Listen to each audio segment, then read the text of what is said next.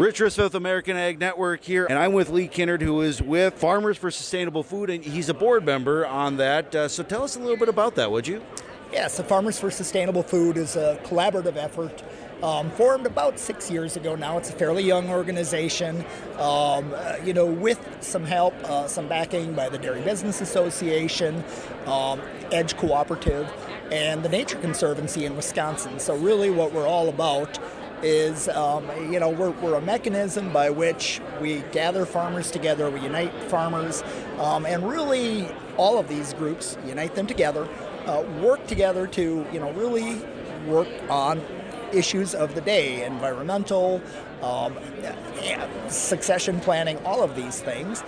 But by uniting the farmers and the processors the environmental groups we're actually able to probably speed the adoption of technology and those tools in the toolbox that are actually going to allow to move forward on some of today's issues.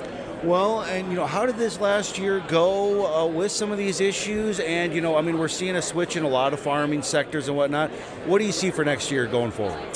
Well, really, I think you know, regenerative agriculture is the buzzword. Um, you know, and regenerative agriculture fits in very well with the conversation of the nation of the world right now. You know, how do we how do we control carbon emissions, those kinds of things. You know, interestingly enough, regenerative agriculture practices are not only fantastic environmentally on a local basis, but those same practices work really well, fit really well into the conversation when we talk carbon sequestration. Agriculture is the only one out there that has a readily available way to sequester carbon. Um, so I think that puts agriculture in a pretty unique situation. Um, you know, I know in our area across Wisconsin, there's a lot of excitement. Uh, there's a lot of buzz about this. So I see this thing, you know, really, uh, the, the growth has been phenomenal in the last five or six years. I see that only speeding up and, you know, the adoption rate being even greater.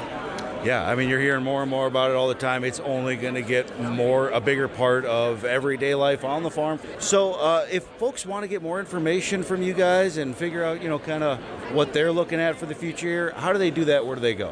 You know, uh, to learn a little more about Farmers for Sustainable Food, we've got a great web presence. We've got a Facebook page, farmersforsustainablefood.com. Um, we're easy to find and easy to contact, and we encourage those contacts. We love talking to farmers from across, really not only Wisconsin, but the entire United States. Um, we've made some pretty interesting contacts.